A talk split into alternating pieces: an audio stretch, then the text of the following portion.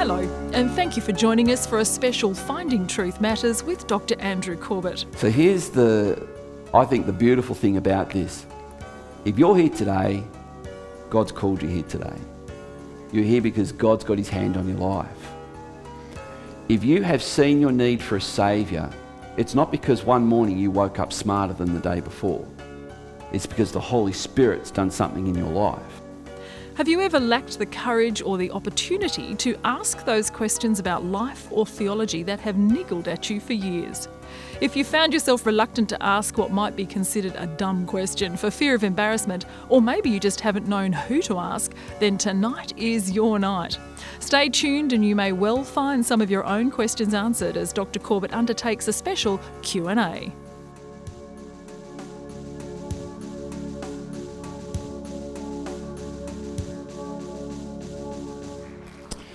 Good morning. Best name in the church, Louise. Lucky there's only two of us. Aren't we? Three. All three. Four. Four? It's a world takeover next, don't worry. Welcome to Q and A with Doctor A. I get the easy job. I just have to answer the questions. And I'm very curious to hear our answers. So we have top twenty questions here for Doctor A this morning. Question number one. With respect to Hebrews chapter six, verses four to six, it says that once a person strays from the faith, it's impossible for them to come back as they're crucifying Christ all over again. Does this mean that if you've grown up loving God but then fall away in your teens or twenties, you'll never be able to come back to Christ and be forgiven? Okay, thank you to whoever gave this question. I have no idea who submitted these questions. We've had more questions this year than any other year, and so thank you. And and um, this is a this is a, this sounds like um, a question that every parent would be concerned about if their child does wander away. So I, I get this. Father, I'm the father of four children. I I don't think there's been a day when I haven't prayed for my four children to continue to walk with Christ. So I, I get this. Let's have a look at this scripture which was which was cited. It says, "For it is impossible in the case of those who've, who have once been enlightened, to ha- who have tasted the heavenly gift and have shared in the Holy Spirit um, and have tasted the goodness of the Word of God and the powers of the age to come, and then have fallen away, to restore them again to repentance, since they are crucifying once again the Son of God to their own harm and holding him up to contempt." So the, the first thing we need to appreciate is that the writer, which is probably Barnabas, actually, Paul's colleague, who's writing to his fellow Jews, the Hebrews, is that some of the Hebrews were being lured away from Christianity and to go back into Judaism, because this is around about sixty-two or so A D, and so much of what Jesus said was going to happen seemingly hadn't happened yet. Therefore, people who were trying to persuade them back into Judaism said, "See, your Christianity hasn't worked. You, you should come back in." And so Barnabas is making this point. You can't be flippant with this. But here's, here's the thing that I think we can draw out of this. Firstly, there's, there is a difference between a relationship And, a, and fellowship with God. So, for example, uh, a relationship with God is is one where we God does something in us and we become his child. And as with my four children, I only have one child left at home. My other three children have moved out, and we don't have that constant fellowship. So we, we as a family made it a practice, and I encourage families to make it a practice as well. Have dinner at the dinner table. We have our dining room, no T V, nothing. It's just no no phones, nothing. It's just just the, the, the dining table, and that was that was a, a key point of fellowship. When my children moved away, uh, we we couldn't do that, but so we're not having fellowship. But my relationship with them hasn't changed. We still have that relationship. Here it seems like Barnabas, if it is Barnabas, who's, who's writing Hebrews, is saying, some of you have never formed that relationship with Christ, and yet you've told people that this is what you've got. Yet if you're that prepared to fall away that quickly, it sounds like you you've never really come to understand this. Let's not be flippant with this, seems to be what he's saying. I think it's, it's important for us to understand that Jesus said a couple of things about this issue. The first one was the, the prodigal son. You know, the father had two sons. He had a relationship with two sons. I think that the that story tends to convey that it was about the young, all about the younger son, when in fact it's actually about the older son. The younger son went away and the father did not disown him. They still had a relationship. And this is what I would encourage any parent who has a child who has seemingly walked away from Christ, seemingly walked away from Christ, to hold on to. That if, the, if that child has entered into a relationship where they get it, they get that Christ is their Saviour, they may not be in fellowship with Christ or His church, but I think as parents we can pray for our children to come back to that place, because the seed, as we heard Pastor Phil Hill share the other week, is, is there. It's in them, and that's the relationship. So I think those two things uh, should give every parent the encouragement to continue to pray, not abandon their ch- children. And I think that was the point of, of that story too, that Christ gave. Because it was a scandalous thing when he said the father continued to love his his son who was wayward. But at the end of that story, we see that that wasn't the only love he had. He, he had a love for his older son as well. Question two. If I commit suicide as a believer, will I be forgiven? Um, this is not a quick answer one. And it's also one that I, I, I need to say a couple of things. Firstly, we as a church need to recognise that for some people life is tough. Life is really tough. And sometimes we're, we're ashamed to admit how tough we're finding life. And I want us as a church to be a safe zone for people to be able to say, I am not coping. I am really struggling here. And, and, and right now, I think w- we just need to make a decision as a church. We're going to be that church. We need to understand that life itself requires God's grace. To be able to live life requires God's grace. And that grace, when times are tough, it says in First Peter four ten that God gives his grace through believers to believers. And th- this is frustrating, because you'd think, well, why can't I just get it directly from God? And I think there's something about being in community, being in church, and having the humility to accept help from a brother and a sister that helps us to get through really, really tough times. And one of the things that uh, that um, uh, Pastor Donna, who's going to be sharing next Sunday night, uh, she's away in Melbourne at the moment, but when she next Sunday night, she's actually going to be sharing on some, some things in, in our monthly training, that there are some things you, you need to say and there are some things you shouldn't ever say to someone who's in a tough place like this. So, so she'll talk more about this as well. Um, so that's so that's on, I just think it requires God's grace. We need to be the safe place as a church. There is there is something though. And about this, and that, that is that suicide, like any form of murder, actually is a sin.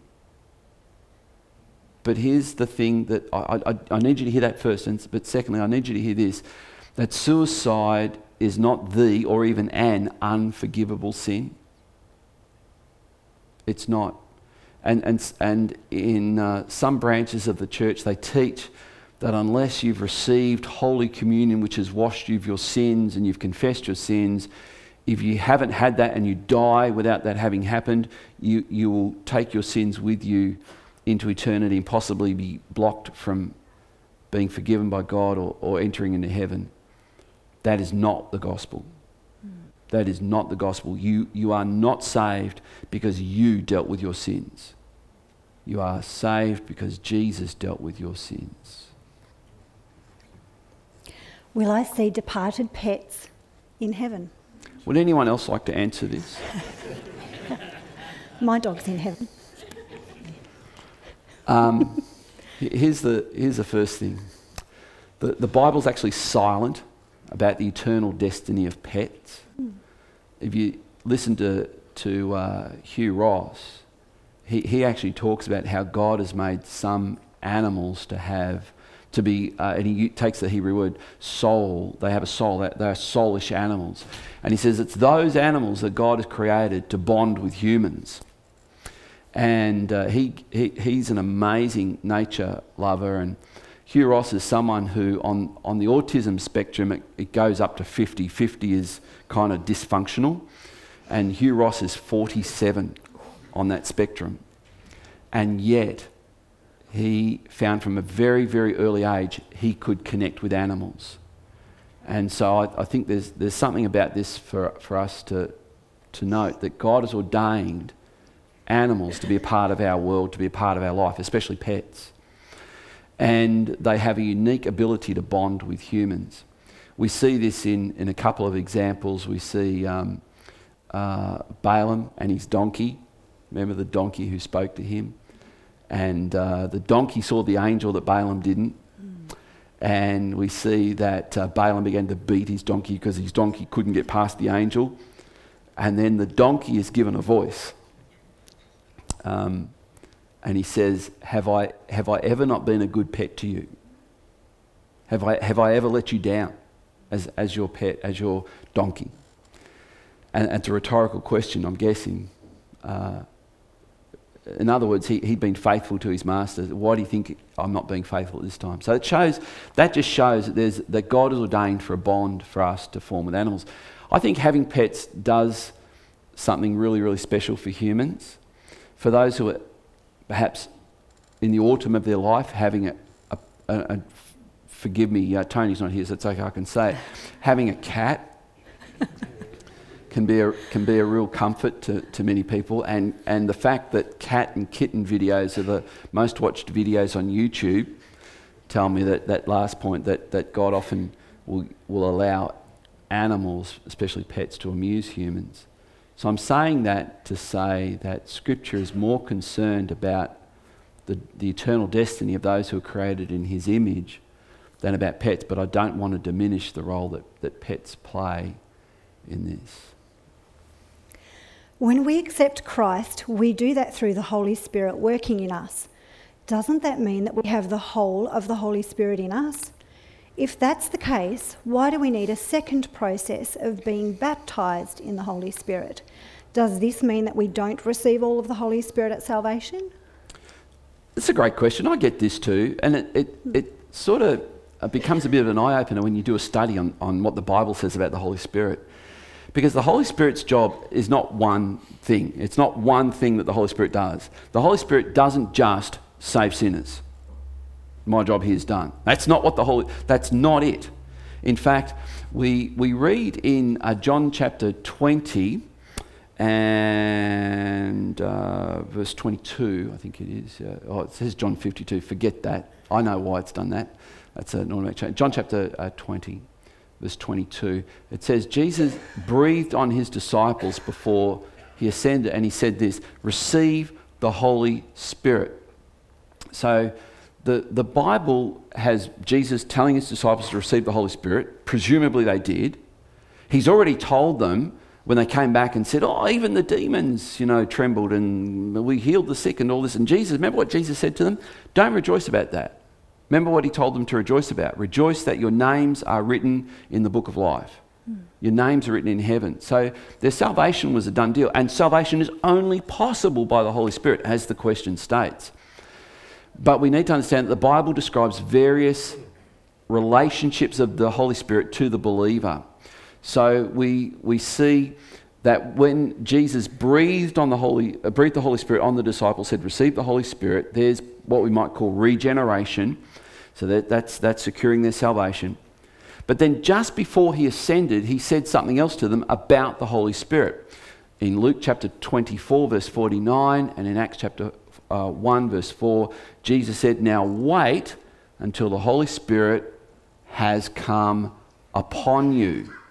And here's the point, the, the, the Bible describes the Holy Spirit coming in, the Holy Spirit filling, the Holy Spirit coming upon, and the Holy Spirit baptizing people.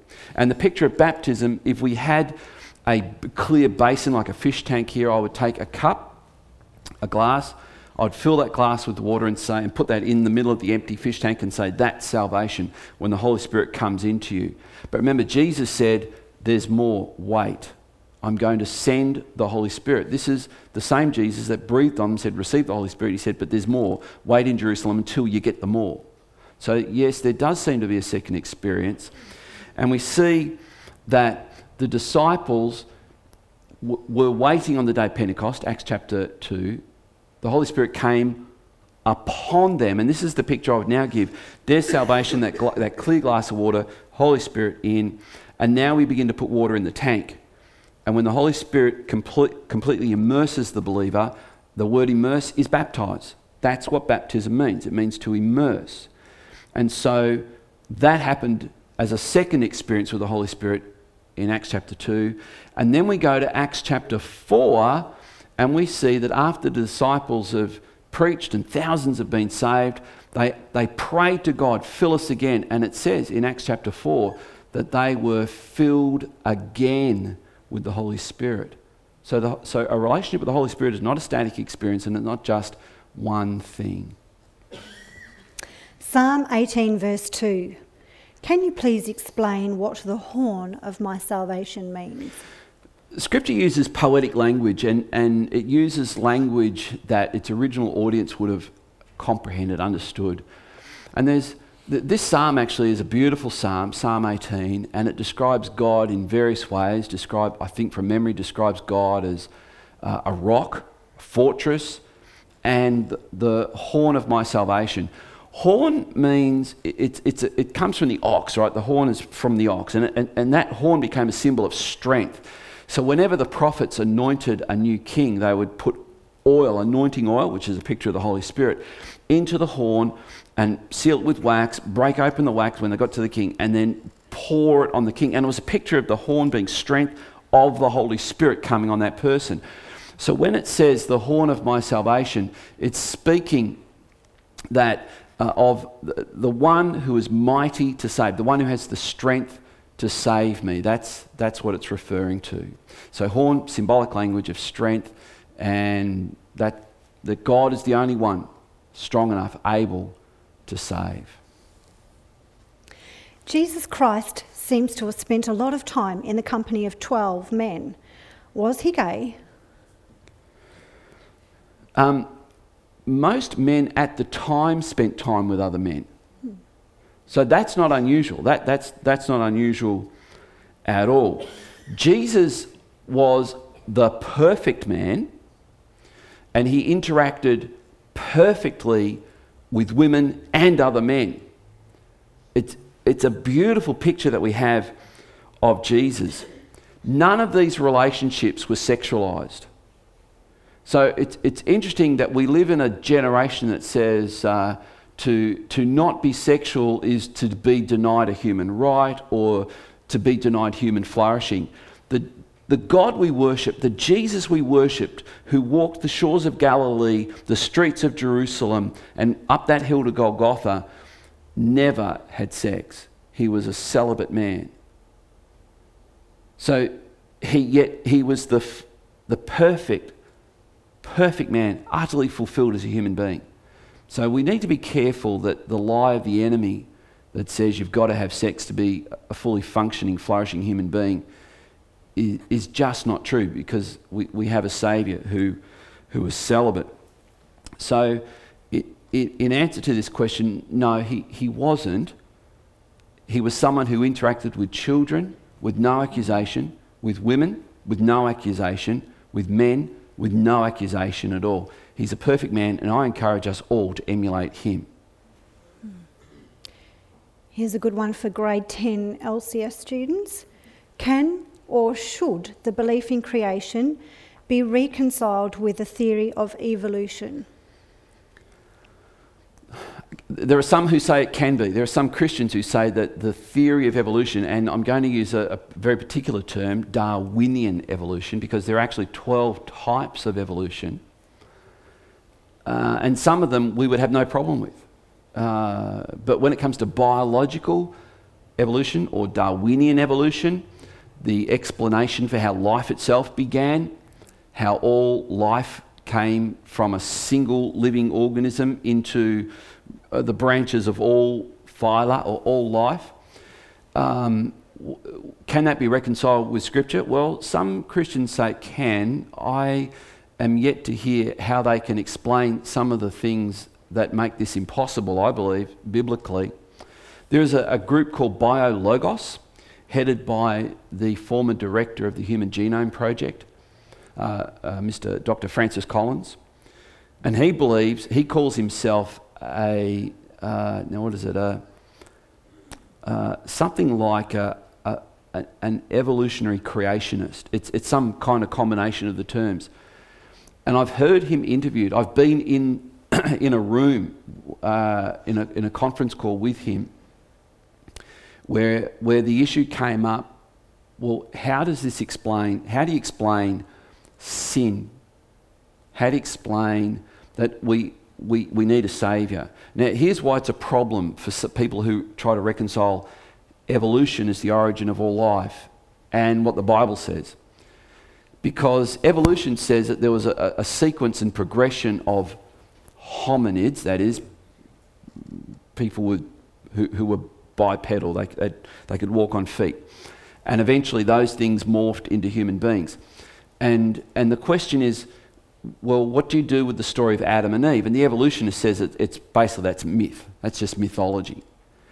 But, but the problem is that the entire New Testament is anchored in that story that describes these two people falling into rebellion against God and falling into sin. And, and, and the, the evolutionist has no way to reconcile that story with their theory. So this is a huge problem, I think, a huge problem. Um, added to this, um, there's the science. There's actually, the, the, the question is, how does Darwinian evolution explain how non-life became life? You know, th there's uh, the, the number of proteins necessary uh, in order to form um, a viable, you know, strand of D N A is, I think they've, I think they've reduced it down to something like three, three hundred twenty genetic products.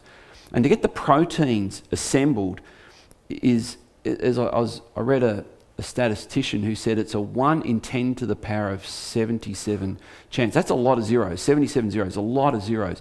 A one in, the, in other words, the statistician said it's zero chance of it randomly assembling. Now, I, I, th this, this book has just come out. It's by Michael Behe. The thing that is really interesting about this book, he's the, the, the Lehigh University professor of um, evolutionary biology. And he was simply asked a question. How, how does ev- Darwinian evolution explain how non-life became life? And he, his response was, and you see this on YouTube where, where he's interviewed, his response was, oh, that'll be easy. I'll, I'll be able to answer that student's question, no problem. He went away, did the research, read all the books, read the, the tomes, the really thick books, and he said no one addressed it. And he found that confusing. No one addressed, no one's taught. There must be someone who's figured it out.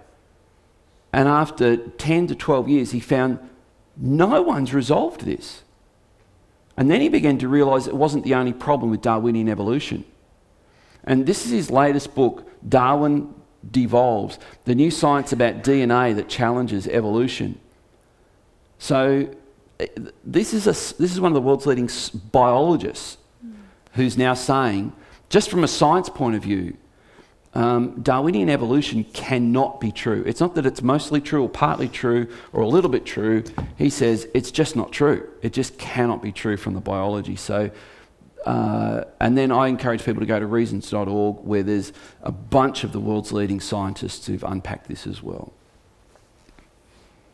What is the biblical origin of the sinner's prayer?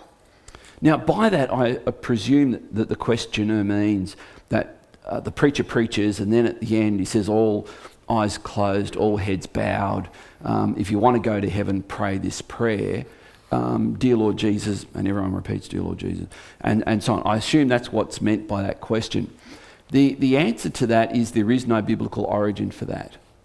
The the the longer answer is that this was developed as a method in the late nineteen hundreds, early uh, twentieth century, uh, um, and so uh, so in the eighteen hundreds, nineteenth century, and early early twentieth century. And it became something that people just assumed was in the Bible, and this is how it had to be done. Um, but really, when anyone calls on the name of the Lord, Romans ten verse thirteen, and they are asking God to forgive them of their sin and to save them and grant them eternal life beyond the grave, to live with him forever and not be eternally condemned, whatever that prayer is, that's a sinner's prayer. And that's why... Louis, that's why I don't do the all eyes closed, all heads bowed, repeat after me prayer. I don't do that because it sounds like you're offering people a magic formula, and I don't want to. I don't want to do that. I don't think that's what salvation is, or what salvation should be reduced to. What does the Bible say on the concept that we have no part to play in being saved, that it is all God? That God calls us and we cannot resist his calling.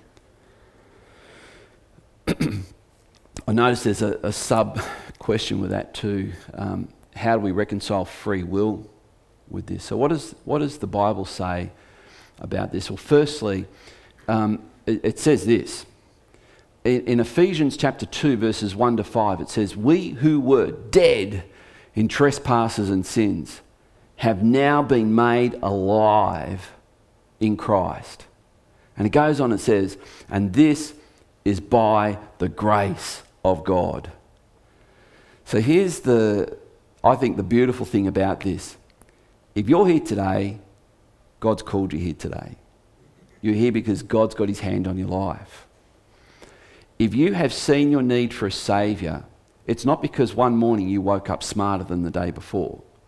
It's because the Holy Spirit's done something in your life. Mm. And Jesus said in John chapter sixteen, verse eight, that when I send the Holy Spirit, he'll convict the world of sin, their sin, their lack of righteousness, and a judgment to come. And so Jesus said it's the work of the Holy Spirit to bring people to a point where they go, I'm a sinner and I need a saviour. That's the Holy Spirit doing that. It's not someone just getting clever. And so when we get to that point, it's actually God who's brought us to that point, and then we call upon his name for salvation. And I think that's that even that's God working in us as well, as it says in Philippians chapter two and verse thirteen. It says it is God who works in you both to will and to do his good pleasure. So who gets the glory in that equation? God gets the glory in that equation. Where does free will come into it? This is the mystery of it. He never violates anyone's free will. He never does. But he opens blind eyes and he turns dead hearts into hearts that become responsive and receptive to him. It's one of the great pieces, and I mean P E A C E, that I have as a pastor and a preacher. All I have to do is deliver God's word and the Holy Spirit will do the rest in people's lives. Mm. So you're, if you're here today and you're thinking, does that mean I have no chance of ever becoming Christian because I may not be elected by God? If you're thinking that, chances are you're already elected by God. You already have you already have the Holy Spirit working in you. And who can turn to Christ? That's not our job. Our job is to try to present the gospel to as many as we can so that as many as possible will turn to Christ before it's too late. That's all we have time for tonight. For a C D copy or premium download of tonight's full discussion, please go to our website, finding truth matters dot org, and select Q and A from our online store. As we've heard tonight, people are wrestling with some simple and some not so simple questions. We hope that you've received some clarity in your own thinking as Doctor Corbett offered biblical truth to life's quandaries. More from Doctor Corbett next week. Doctor Corbett is pastor of Lagana Christian Church and president of I C I Theological College Australia.